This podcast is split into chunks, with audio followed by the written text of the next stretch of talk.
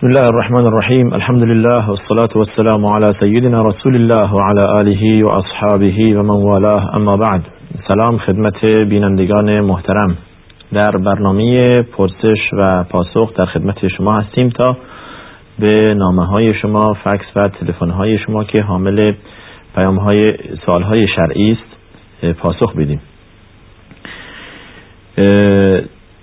سوال هایی در جلسه گذشته باقی مونده که بر حسب اولویت از آنها شروع می‌کنیم.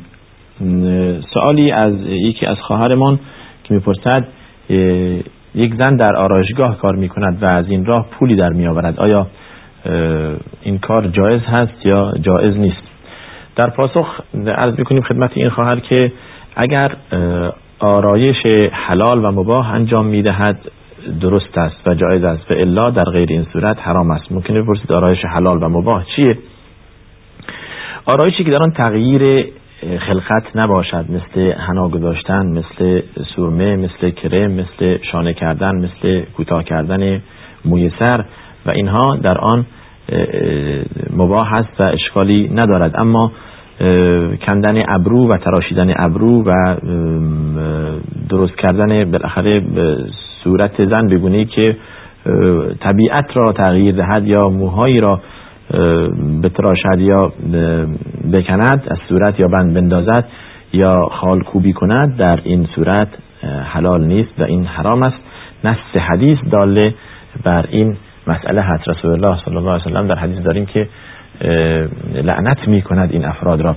لعن رسول الله صلی الله علیه وسلم الواشمه والمستوشمه والنامصه والمتنمصه تا آخر حدیث که رسول الله صلی الله علیه وسلم همچون افرادهایی را لعنت کرده یعنی هم افرادی که این چنین می‌کنند یعنی الواصلت و المستوصله اون که موهای گیسوی دیگران را به گیسوی خود اضاف می‌کنند کسانی که این کار را می‌کنند و کسانی که این کارها برای آنها انجام می‌دهند یعنی فاعل و مفعول یا فاعل و مفعول هر دو مورد لعنت هستند. کسی زنی که خال میکوبد یا می‌زند و زنی که انجام می‌دهد برای آن این کار می‌کند و زنی که ابروی خود را میتراشد و باریک می‌کند و زنی که فائل این کار هست یا فائله این کار هست. هر دو ملعون هستند و این عمل صحیح نیست و درآمدی که از این کار به دست میآید حرام است. باید مواظب باشه. اون خواهر مسلمانمون لاقل اگر آرایشی برای کسی انجام می‌دهد آرایش مباه باشد و حلال باشد. سوال بعدی یکی از بینندگان میفرمایند که خدامه خدامه دارم می‌خواهد مسلمان بشود. روش اسلام و یاد دادن اسلام به آن چیست؟ اولا در اینجا باید که تأکید کنیم روی افرادی که زیر دستانی غیر مسلمان دارند روی اونها کار کنند تا اینکه ایمان بیاورند. و از اینکه کسی نزدیگری اسلام بیاورد یا هدایت شود اجری و پاداشی بس بزرگ دارد.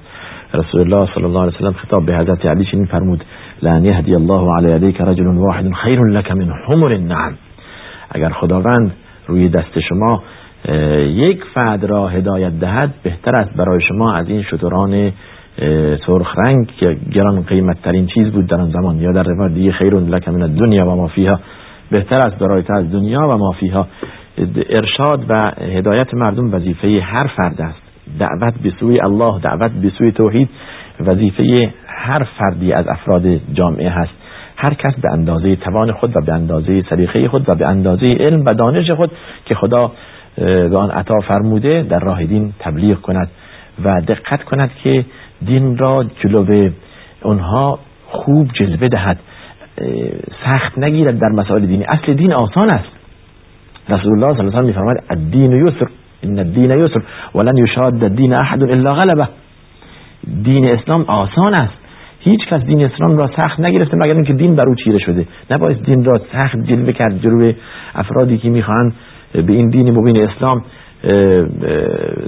داخل شوند و هدایت الهی نصیبشون بشه و مسلمان شوند طوری جلوه داد که پشیمان بشوند یا اگر بخواهند وارد دین بشوند بگن که دین, دین اسلام خیلی سخته و محدودیت هایی داره ما نمی‌تونه این چنین نیست. باید به آنها یاد داد و واقعیت گفت بدون گذاف بدون دروغگویی اسلام احتیاجی به این نیست که ما برای این که دیگران را تحت عرشرت که قانون خود در بیاورد برای, برای اسلام تعریف کنیم و دروغ ببافید واقعیت را باید گفت. اسلام خیلی غنی است از اینکه ما دیگه بخوایم برای کسب افراد به طرف اسلام بریم دروغ پردازی کنیم ولی از کار کار حرام است باید واقعیت اسلام را به آنها فهمون و به آنها فهمون که دین دین آسانی است و دین سهل و یسری است تا تشویق بشوند برای داخل شدن به دین اسلام.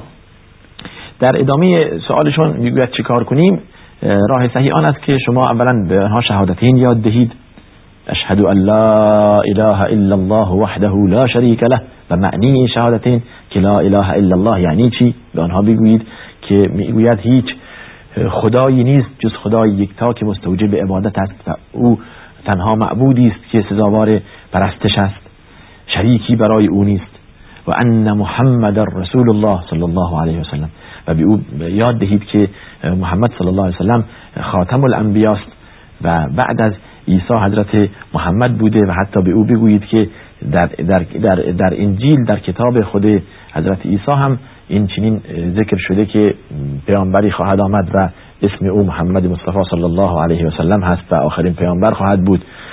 و اون که عیسی بنده خداست و رسول خداست و خداوند با دستوری که به مریم داده با القای کلمه ای که در مریم فرموده عیسی تولد شده و به وجود آمده و عیسی جز بنده و پیامبر خدا بیش نیست. عیسی نمی‌تواند پروردگار باشد و نمی‌تواند مورد پرستش قرار گیرد.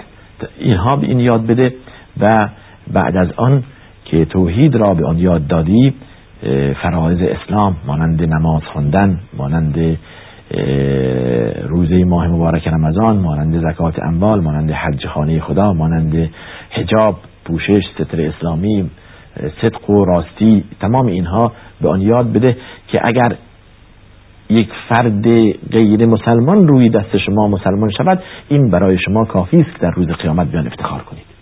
بس پاداشی بزرگ و عظیم است. سوالی یکی از خواهران میفرماید که اگر زنی در, در خود ترشح ببیند ترشح پاک ببیند آیا باز هم باید مرتب غسل کند؟ اگر ترشح پاک باشد احتیاج به غسل نیست فقط مکان را پاک کند و لباس را تمیز کند. احتیاجی به غسل نیست. غسل زمانی لازم است که زن در حال قاعده شرعی است یا در قاعده ماهیانه است یا در حالت جنابت هست. در این زمان غسل لازم است بعد از پاک شدن و طاهر شدن. اگر ترشح طاهر و پاک باشد اشکالی ندارد. یکی پرسیده یک خورتالی بود در پیام شیرین می‌گوید که آیا من جشن تولد بگیرم؟ باید به همچون نوزادان و همچون فرزندانی عرض کنیم که جشن تولد یک عادت غیر اسلامی است که داخل شده یا به معنی دیگه به بعضی از خانواده ها تحمیل شده ناخداگاه از روی جهالت یا بعضی ها عمدن و بالله از روی تقلید به غیر مسلمین تقلید می‌کنند و این کار را انجام می‌دهند. این شرعی نیست. شرعی نیست که ما حالا مثلا در تاریخ فلان روز تولد شده ایم حالا جشن تولد سال سال روز تولد جشن فلان فلانی است یا فلان پسر من امروز روز تولدشه سال روز یا سالگرد تولد پسر یا دختر فلانی است. این شرعیت نداره و این متاسفانه از جای دیگه در دین ما در اسلام ما داخل شده که در آن نیست. و این وعده رسول الله صلی الله علیه و سلم بود که برای افرادهای ضعیف الایمان تحقیق پیدا کرده فرمود لتتبعن سنن من کان قبلكم حذو القزة بالقزة حتی لو دخلوا جحر ضب لدخلتموه.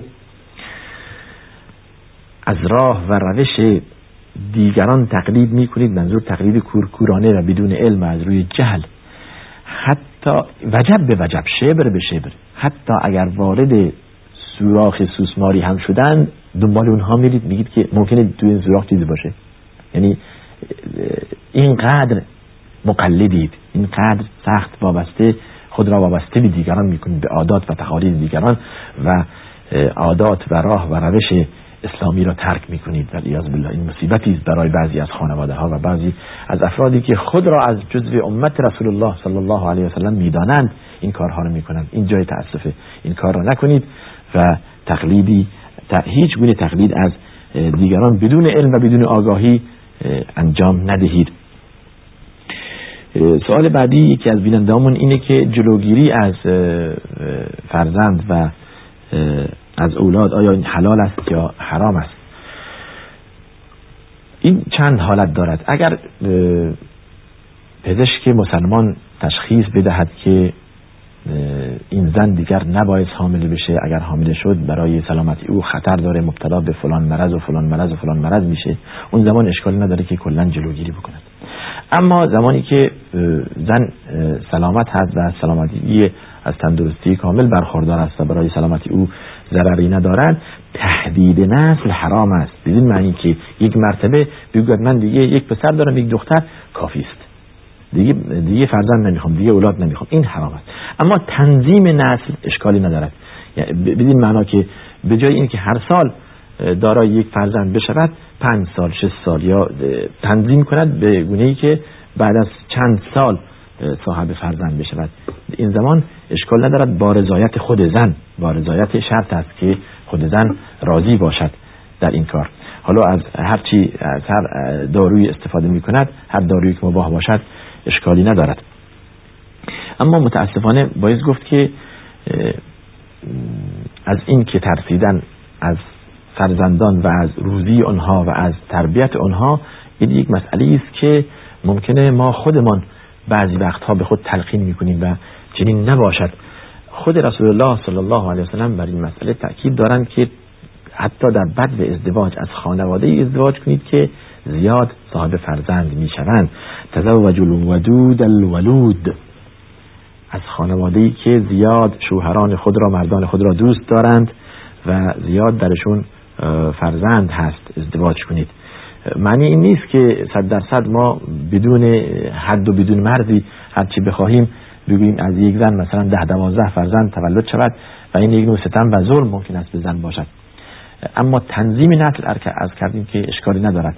به مطلب برمیگردیم و می‌گوییم که از این که انسان بگوید من یک فرزند یک پسر می‌خوام یک دختر دیگه بس این کار غلطی است. چه بسیار کسانی که به این اکتفا کردن و نهایتا ولیعاذ بالله این پسر و این دختر را از دست دادن و دیگه راهی برای برگشت نداشتند که دو مرتبه صاحب فرزند شوند. باعث که این جنبه هم یا این قسمت هم در نظر گرفت. بالاخره مختصر جواب اینه که اگر داره تنظیم باشد تنظیم خانواده اشکالی ندارد. نه برای تهدید و از بین بردن کل نسل. آیا زن از شوهر خود باید حقوقی داشته باشد؟ و اگر داشته باشد باید چطور باشد؟ مسلم است که حق نفقه حق مسکن تمام اینها وظیفه مرد هست که برای همسر خود فراهم کند. به اضافه این حق معاشرت و نشست و برخواست و زندگی محبت با با زن. زن حقوقی دارد در خانواده. و لهن مثل الذی علیهن. خداوند میفرماید. اون چنان که از زن خواسته میشه اون چنان هم باید به زن تعلق بگیره. زن حق, زیادی دارد برگردن شوهر کما این که شوهر حقوقی برگردن زن دارد.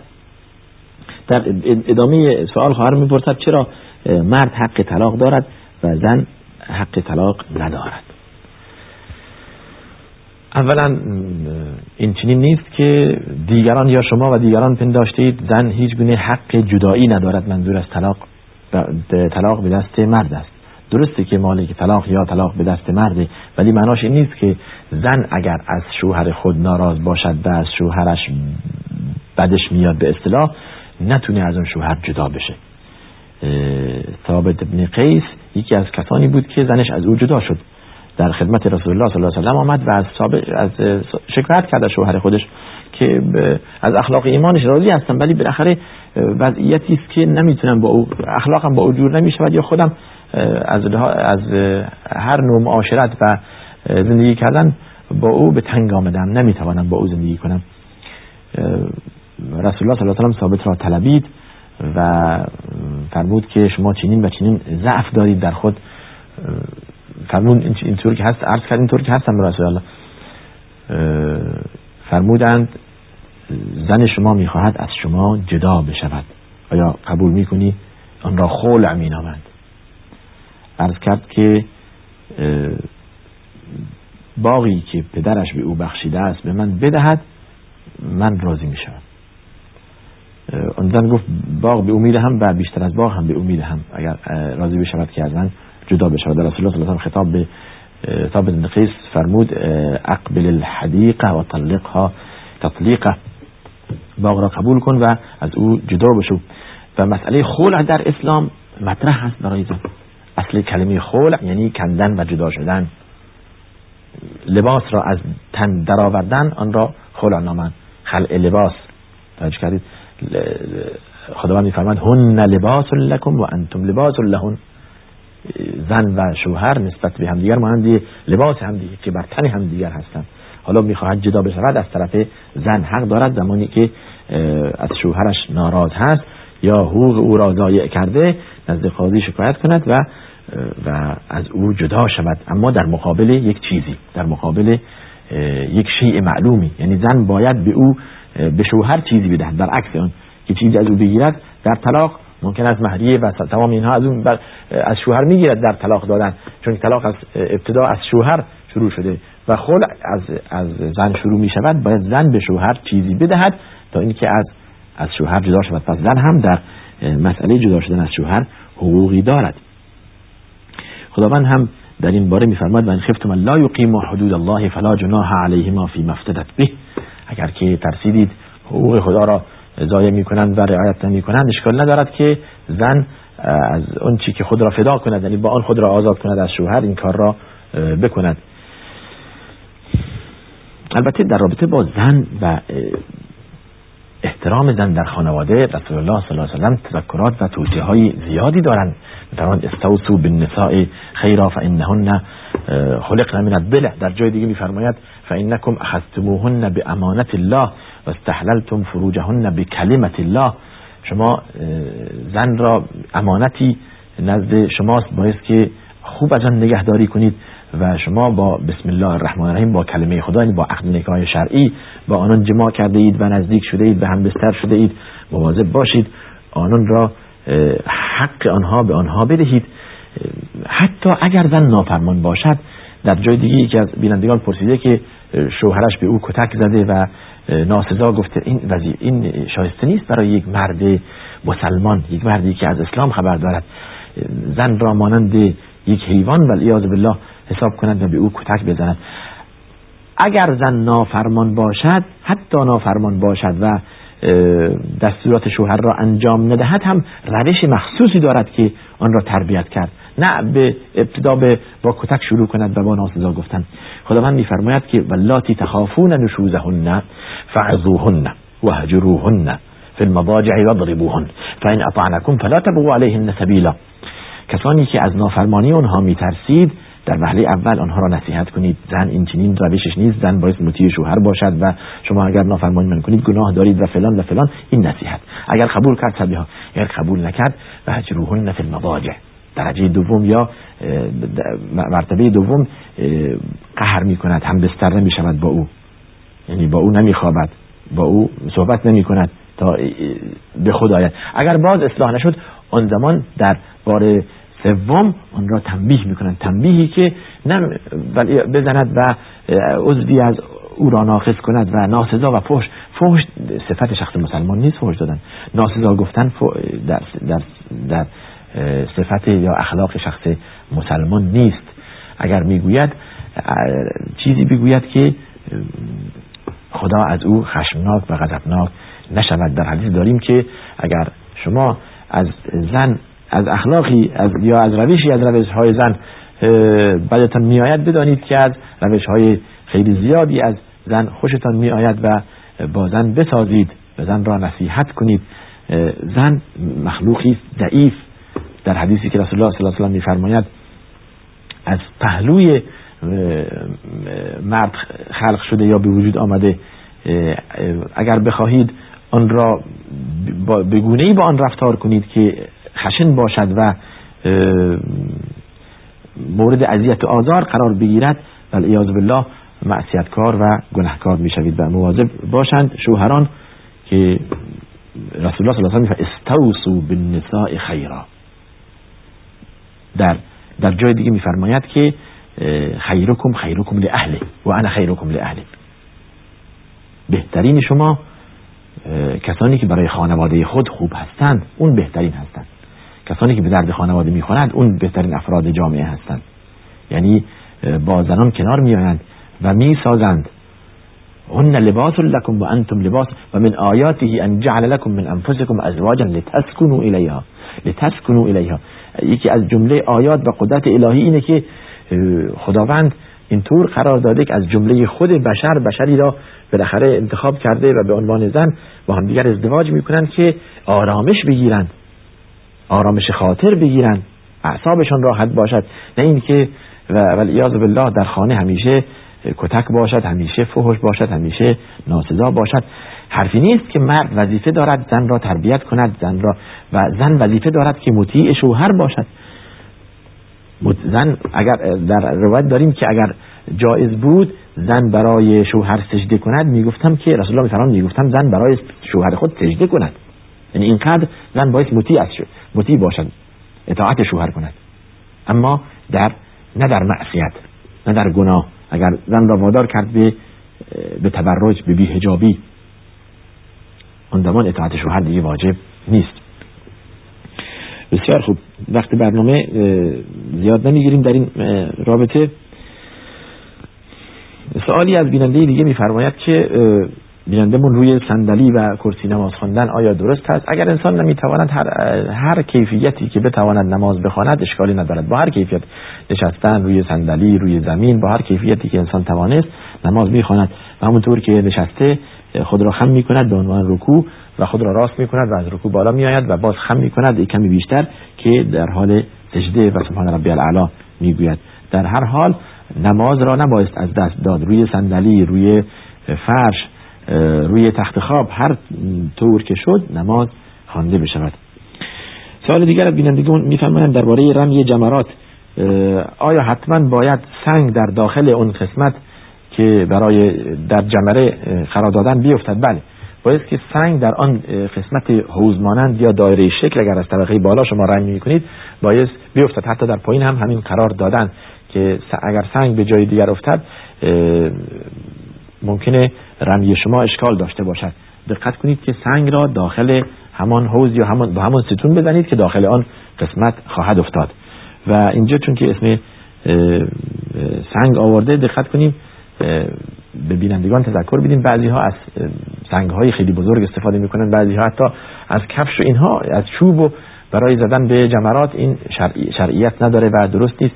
ریگ های خیلی کوچک که به اندازه نخود باشد یا یکم بزرگتر یا کوچکتر به همون اندازه برای رمی جمرات یا زدن به شیطان هست نه بیشتر یا چیز دیگر.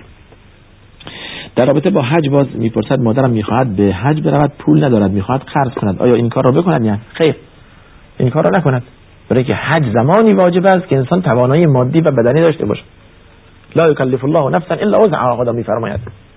به اندازه توان انسان خداوند انسان را مکلف و وادار می‌کند به عبادت یا به انجام یک عملی و یک عبادتی. مادر شما زمانی پول ندارد چرا قرض کند که بعد نتواند ادای دین کند؟ زمانی که پولدار شد و هر کس از بینندگان توجه کنند هر کس که توانایی رفتن به حج ندارد حج بر او واجب نیست. مشقت چرا؟ چرا انسان خود را وارد محلکه کند وارد مشقت کند به خاطر یک چیزی که بر او واجب نیست؟ حج واجب است. خیلی هم مهم است. اما برای کسی که توانایی به حج رفتن داشته باشد توانایی مالی و جانی در غیر این صورت واجب نیست. بیننده دیگر می‌پرسند لباسی که برای نجاست باشد و نماز خوانده بشود بعد متوجه بشویم که در آن لباس نجاست هست. حالا اگر که وقت بود شما نماز را اعاده می‌کنید و اگر وقت نبود نماز شما درست هست و قضا نمی‌خواهد و صحیح هست نماز شما. و نجاست در چیز کمی مثل مثلا خون اندک معفوانن هست یعنی بخشیده شده. اون دیگه احتیاجی به اعاده نماز نیست اگر خون کمی باشد. اگر انسان توانست آن را بشوید فبیها اگر نتوانست دیگه احتیاجی به خون اندک نیست که نماز خود را انسان اعاده کند. ظاهر است. بله. وقتی که قرآن می‌خوانم برای پدرم اشتباه می‌کنم. آیا این این ختم کردن یا این قرآن خواندن درست هست یا درست نیست؟ عرض کردیم که قرآن با هر کیفیتی که انسان می‌تواند دقت کند صحیح بخواند. در وهله اول آموختن قرآن یک عبادت است. و نظر به قرآن عبادت است. و روحانی و حفظ قرآن و فهم و تدبر معنی قرآن عبادت است. اگر انسان توانست و اگر نتوانست با هر کیفیتی که می‌تواند قرآن می‌خواند و انشالله اجر دارد. رسول الله صلی الله علیه و میفرماید کسی که یطعطع فی القرآن یعنی پشت قرآن میماند و نمی‌تواند بخواند دو اجر دارد. دو اجر دارد. یک اجر قرائت قرآن و یک اجر زحمت. با زحمت قرآن می‌خواند. ولی الماهر فی القرآن مع السفرت الكرام البرره در جای دیگه میفرماید کسی که در قرائت قرآن مهارت دارد همراه فرشتگان مقرب درگاه الهی هست. این سری سوالاتی بود که به وسیله تلفن یا پیام به ما رسیده. سوالاتی که باز داریم در رابطه با مسئله تاریخی است. می‌گوید خلفای راشدین با رسول الله صلی الله علیه و چه نسبتی دارند؟ باید گفت که هر کدوم از خلفای راشدین یعنی حضرت ابوبکر صدیق و حضرت عمر و حضرت عثمان و حضرت علی رضی الله عنهم اجمعین با رسول الله صلی الله علیه و از لحاظ نسبی به همدیگه می‌رسند. ولو که دور باشد. مثلا حضرت ابوبکر صدیق از بنی تمیم هست و در تمیم ابن مره با رسول الله صلی الله علیه و در جد هفتم رسول الله صلی الله علیه و به حضرت می‌رسد. و حضرت عمر در کعب به رسول الله صلی الله علیه و می‌رسد در جد هشتم رسول الله صلی الله علیه و سلم. حضرت عثمان از بنی عبد شمس هست بنی شمس و بنی عبد مناف در جد چهارم رسول الله صلی الله علیه و به رسول الله صلی الله علیه و می‌رسد. و حضرت علی که پسر عموی رسول الله صلی الله علیه و هست و در عبدالمطلب با رسول الله صلی الله علیه و جمع می‌شوند. اینها هر کدوم نسبت خویشاوندی با رسول الله صلی الله علیه و از لحاظ اجداد دارند. و اما در در حین در عصر رسول الله صلی الله علیه و هم باید تذکر داد که اینها باز خود را با رسول الله صلی الله علیه و سلم نزدیک کردن و خویشاوندی با رسول الله صلی الله علیه و نیز دارند. به عنوان مثال حضرت ابوبکر صدیق و حضرت عمر بن خطاب رضی الله عنهما هر دو پدرزن رسول الله صلی الله علیه و سلم هستند حضرت ابوبکر صدیق دختر خودمون عایشه رضی الله عنها به ازدواج رسول الله صلی الله علیه و در آورد و ام المؤمنین عایشه معروف هست در زندگانی آن بسیار شنیده اید. و حضرت عمر بن خطاب هم دختر خود حفصه به ازدواج رسول الله صلی الله علیه و در آورد و شد از جمله امهات مؤمنین. یعنی هر دو پدرزن رسول الله صلی الله علیه و سلم هستند. و اما حضرت عثمان و حضرت علی رضی الله عنهما هر دو داماد رسول الله صلی الله علیه و سلم هستند. یعنی بدین معنی که رسول الله صلی الله علیه و دو دختر خود ام کلثوم و رقیه را به ازدواج حضرت عثمان در آورد. یکی که فوت کرد دیگری را به او داد و دومی که فوت کرد فرمود اگر دیگری داشتم باز به ازدواج حضرت عثمان در می آوردم. و حضرت فاطمه زهرا رضی الله عنها بعد او را به ازدواج حضرت علی در آورد پسر عموی خود و هر دو شدند. داماد رسول الله صلی الله علیه و سلم. بعد سوال بعدی می‌گویند امام جعفر صادق با یکی از خلفای راشدین خیشاوندی دارد. آیا صحیح است؟ اگر صحیح با کدام یک؟ با حضرت ابوبکر صدیق بود یعنی امام جعفر صادق با ابوبکر صدیق خیشاوندی خیلی نزدیک دارند. جد او از لحاظ مادری ابوبکر صدیقه. ام فروه دختر قاسم ابن محمد ابن ابوبکر مادر امام جعفر صادق هستند و از آن طرف مادر ام فروه یعنی جده امام جعفر صادق اسما بنت عبدالرحمن ابن ابوبکر هست. لذا همیشه از امام جعفر صادق این روایت هست که میفرمودند ولدنی ابوبکر صدیق مرتین. یعنی ابوبکر صدیق دو بار مرا تولد کرد. انگار از دو جهت من به ابوبکر صدیق می‌رسم. یکی از این که بالاخره مادرم از محمد ابن ابوبکر هست و از این طرف مادر مادرم از عبدالرحمن ابن ابوبکر هست. یعنی ام فروه بنت قاسم محمد ابن ابوبکر و مادر بزرگ امام جعفر صادق که جده او باشد به اصطلاح جنوبی ها مادر خالوی او مادر دایی او امام جعفر صادق اسما بنت عبدالرحمن ابن ابی بکر هست. و این واقعیت داره و صحیح هست. بله.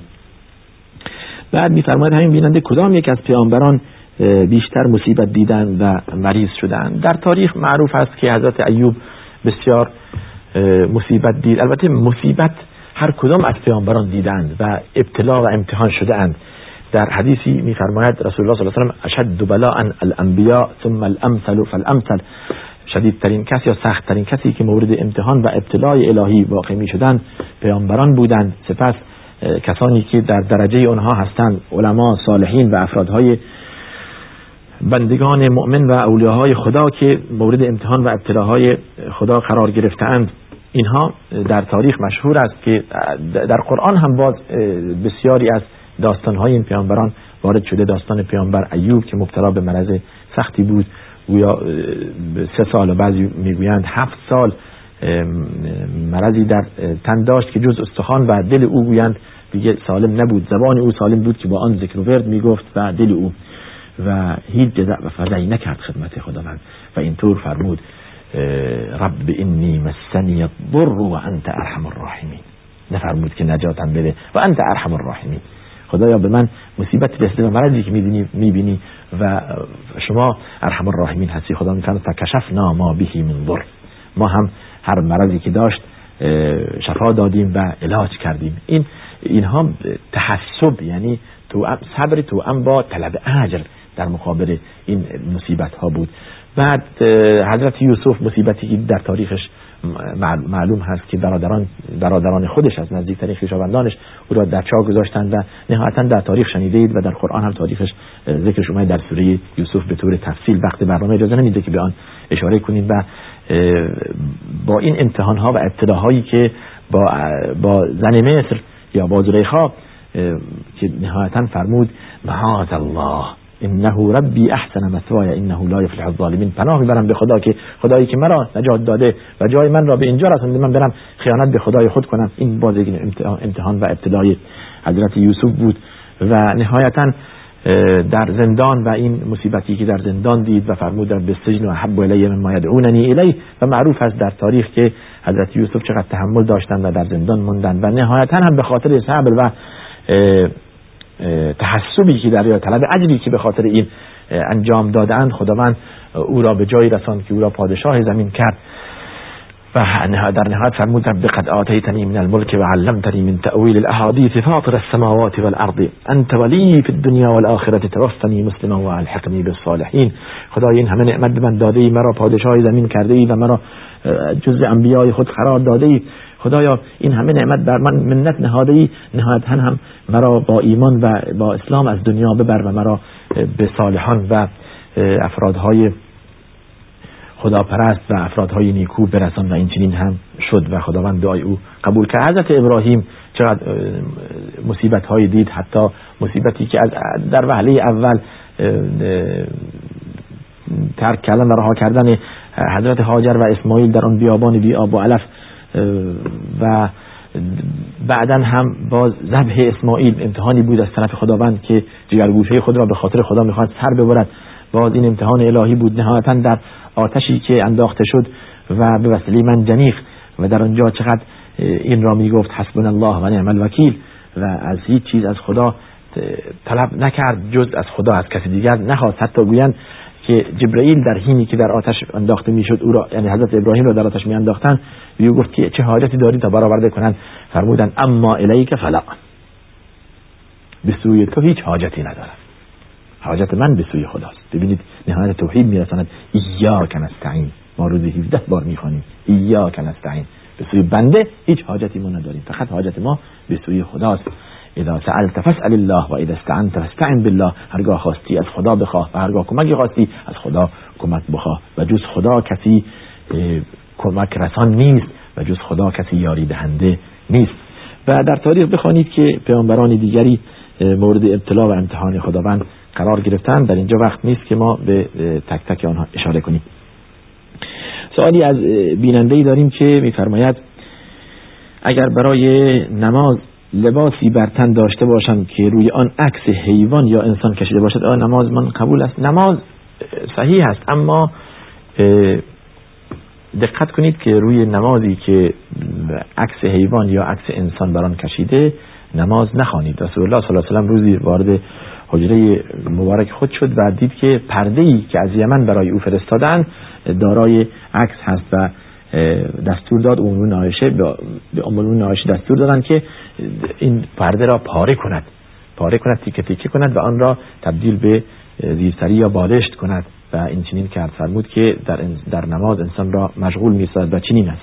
شایسته نیست برای یک شخص مسلمان در نماز در لباسی نماز بخواند که در آن عکس انسان یا حیوان باشه به خصوص بعضی از برادران جوان خطاب به برادران جوانی عرض می‌کنم بعضی از عکس های خیلی زشت عکس خواننده عکس یک هنرپیشه در لباس دارند و میگردن چه افتخاری که شما می‌کنید؟ همین مسئله که قبلا عرض کردیم. آیا جز تقلید دیگر در بر دارد؟ این مسئله چه در بر دارد؟ شما می‌خواهید انسان عزت نفس داشته باشد. اینقدر که اسلام روی هیئت ظاهری و لباس پاک تاکید کرده روی این لباس های رنگارنگ و لباس هایی که دارای عکس حیوان و عکس انسان هایی که بالاخره در جامعه ارزش معنوی ندارند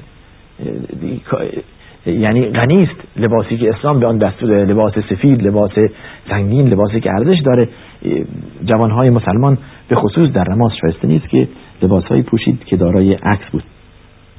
بله بعد گفته دومین سوال اگر در اتاقی نماز بخوانم که عکس یا مجسمه باشد؟ عرض کردیم که شایسته نیست باز. که به خصوص مجسمه. این مجسمه در تاقچه ها گذاشتن خلاف شرعه. فقط اون چی که بچه ها یا اطفال به آن بازی می‌کنند یعنی ملعبه یا بازی کودکان هست اشکالی نداره که انسان حالا چه حیوان باشد چه مجسمه باشد عروسک باشد. و بازی بچه ها باشد در خانه داشته باشد و فرزندانش و بچه هاش با آن بازی کنند. اما در تاقچه بگذارد؟ یا به عنوان دیکور یا به عنوان مجسمه شخص یا حیوانی؟ شرعا درست و جائز نیست. اگر انسان بیستد سوم سال اگر انسان بیستد و ادرار کند گناه است بر این خلاف شرع است. ببینید اسلام روی نظافت تاکید کرد. حتی آداب دستشویی آداب دستشویی یاد ما داده. چگونه شما به دستشویی بروید چگونه خود را طاهر سازید.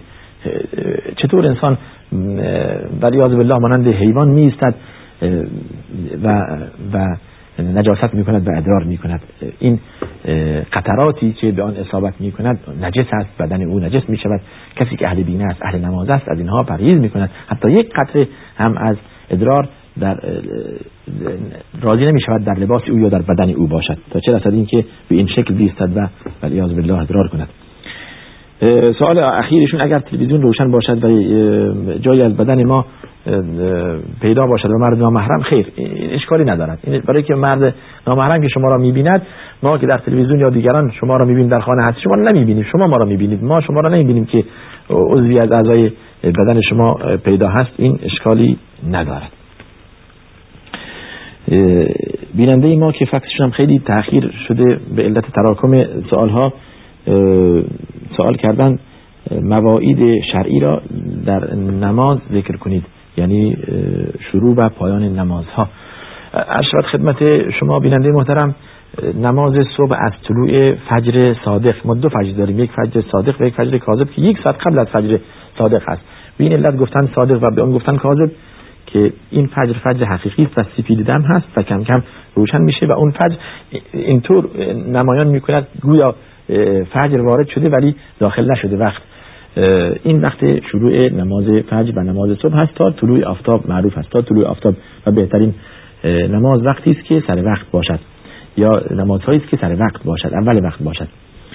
تا طلوع آفتاب وقت نماز صبح هست. آفتاب که طلوع کرد نماز صبح قضا می شود نماز ظهر از زوال آفتاب هست تا اینکه سایه به اندازه خود هر چیز شود. یعنی شما چوبی را در زمین فرو برید سایه به اندازه خودش شد وقت نماز دیگه وقت نماز ظهر تمام شده.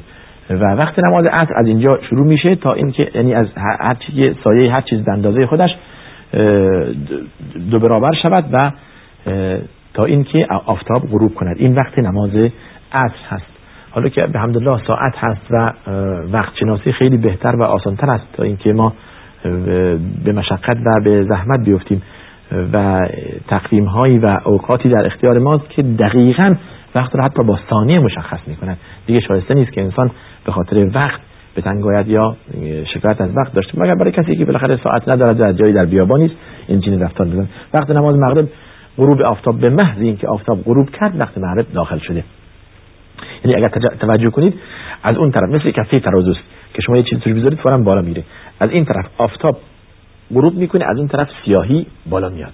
یعنی اینطور توازن هست. لذا رسول الله صلی میفرماید که شخص روزدار به محض اینکه آفتاب غروب کرد افطار می‌کند. آفتاب غروب کرده از اونجا ببینید از این طرف سیاهی بالا اومده. این یعنی سیاهی شب از اونجا بالا اومده. و وقت نماز مغرب هم تا برچیدن یا از بین رفتن سرخی آفتاب هست. چیز حدود همچون که می‌گویند علما به اندازه از آن گفتن وضو گرفتن و از آن گفتن و نماز خواندن و اقامه نماز و لباس پوشیدن. یعنی حدود یک ساعت تقریبا یک ساعت وقت داره. بعد اینکه سرخی از بین رفت و سرخی آفتاب چیده شد وقت نماز مغرب هم تمام شده و وقت نماز عشا. وقت نماز عشا تمام وقت شروع میشه تا باز طلوع فجر تا طلوع فجر. وقت اولاش تا نصف شب هست و بهتر است که دیگه از نصف شب به بعد نماز عشا را به تأخیر نیندازیم. پیشنهادی دارن برادرمون در رابطه با برنامه که این مربوط است به مسئولین اجرایی برنامه و در برنامه پرسش و پاسخ وقتش نیست که به آن اشاره کنیم. سوال دیگه از برادر داریم که فکس فرستادن برای ما گفتن که می‌خوایم پول از بانک بگیریم و نزول به اصطلاح سود سود بدیم و خانه درست کنیم. از نشستن در خانه در خانه اجاری به تنگ آمده ایم.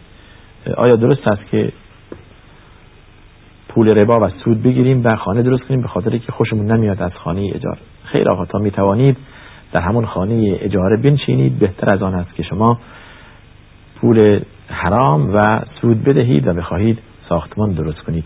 در همون خانه اجاره تا زمانی که خداوند میسر کرد و برای شما روزی رساند و توانستید با همون پول حلال خانه بسازید. من توصیه نمی کنم که شما بدید پول سود بدید به خاطر اینکه بخواهید توی خانه اجاره برای که راه هست راه چاره هست. اگر راه چاره نبود یک مبرری برای آن بود. ولی راه چاره زمانی که هست خانه اجاره هست. شما می توانید بنشینید بدون اینکه دچار معصیت و ربا و سود بشوید. چرا بروید و ربا خاری کنید به خاطر یا ربا بدهید؟ یا بگیرید برای اینکه خانه ملک شما باشد و این درست نیست. صورت زن اگر بیرون باشد آیا گناه است در جلسه قبل عرض کردیم که برقه یا پوشیدن صورت اگر از زیبایی زیادی برخورد باشد بهتر است که پوشیده شود. و اما اینکه واجب باشد واجب نیست که صورت پوشیده, پوشیده شود. زن باید دقت کند خود را از دید مرد نامحرم به دور نگه دارد. و در صورتی اگر در صورتی باشد که آرایش کند و آرایش داشته باشد و مرد نامحرم او را می‌بیند در این صورت صورت خود, خود را ببوشاند بهتر است. در جلسه قبل به این مسئله اشاره کردیم. وقت برنامه در حال انتهاست ما هم بله دیگه سوالی نمانده از این شخصی به همراه شوهرش آدم حج باشد ولی مادرش می‌گوید من رضایت نمی‌دهم که شما به حج بروید. چون اگر شما نباشید به من سخت می‌گذارد این در صورتی است که پیشکار مخصوصی هم برای مادر گذاشته این که در خدمت او باشد زن مطیع شوهر هست. درسته که اطاعت از والدین واجب هست. و زنی که شوهر دارد همراه شوهر خود به حج برود و طوری کند که مادر راضی شود. حالا اگر که پیش خدمتی برای مادر گذاشته است مادر را قانع کند که بالاخره حج واجب هست و من الان ثروتی دارم و سلامتی برخوردار هستم محرم هم همراه من هست و شوهر به من می‌گوید. که به حج بروم باید اطاعت از شوهر کنم و مادر را راضی کند و به حج برود ولی دقت کند که مادر را تحت هر شرایطی راضی کند در رضایت مادر را به دست بیاورد. در غیر اگر هم مادر راضی نشد اشکالی ندارد. برای اینکه زن در اختیار شوهر هست و اطاعت اطاعت از شوهر مقدم است. در این در این رابطه. اما در کارهای دیگه باید که دقت کرد والدین را راضی کرد. اسیان والدین در کارهای مباه اسیان والدین در کاری که میشه انجام نداد و اسیان کرد این شرعا حرام است. بله. برای بیماری سختی مبتلا شدم و خست کردم که اگر شفا پیدا کردم به حج بروم و الان بهبودی کامل پیدا کردم و بده بانک دارم. خب اولا نظر وقت برنامه داره تمام میشه. من مختصرا به این اشاره می‌کنم. نظر معنای نظر این است که شما چیزی را عبادتی را بر خود واجب سازید که خدا بر شما واجب نکرده است. حالا اگر که شما نظر کردید که اگر خود بالاخره سالم شدید و تندرست و مرضتان بهبودی یافت فلان عبادت را انجام بدهید باید انجام بدهید. برای این نظر نظر زمانی که چیزی که برای آن نظر کرده ای به آن مقصد رسیدی باید که انجام بدهی در, در زمانی که اگر شما بدهکار هستید از از کسی که از شما طلب داره از طلبکار خود اجازه بگیرید و به حج بروید تا نظر شما به جا آید. بسیار خوب. در اینجا وقت برنامه به پایان می‌رسد. سالها و فاکتهای دیگه هم داریم که در برنامه های آینده انشاءالله در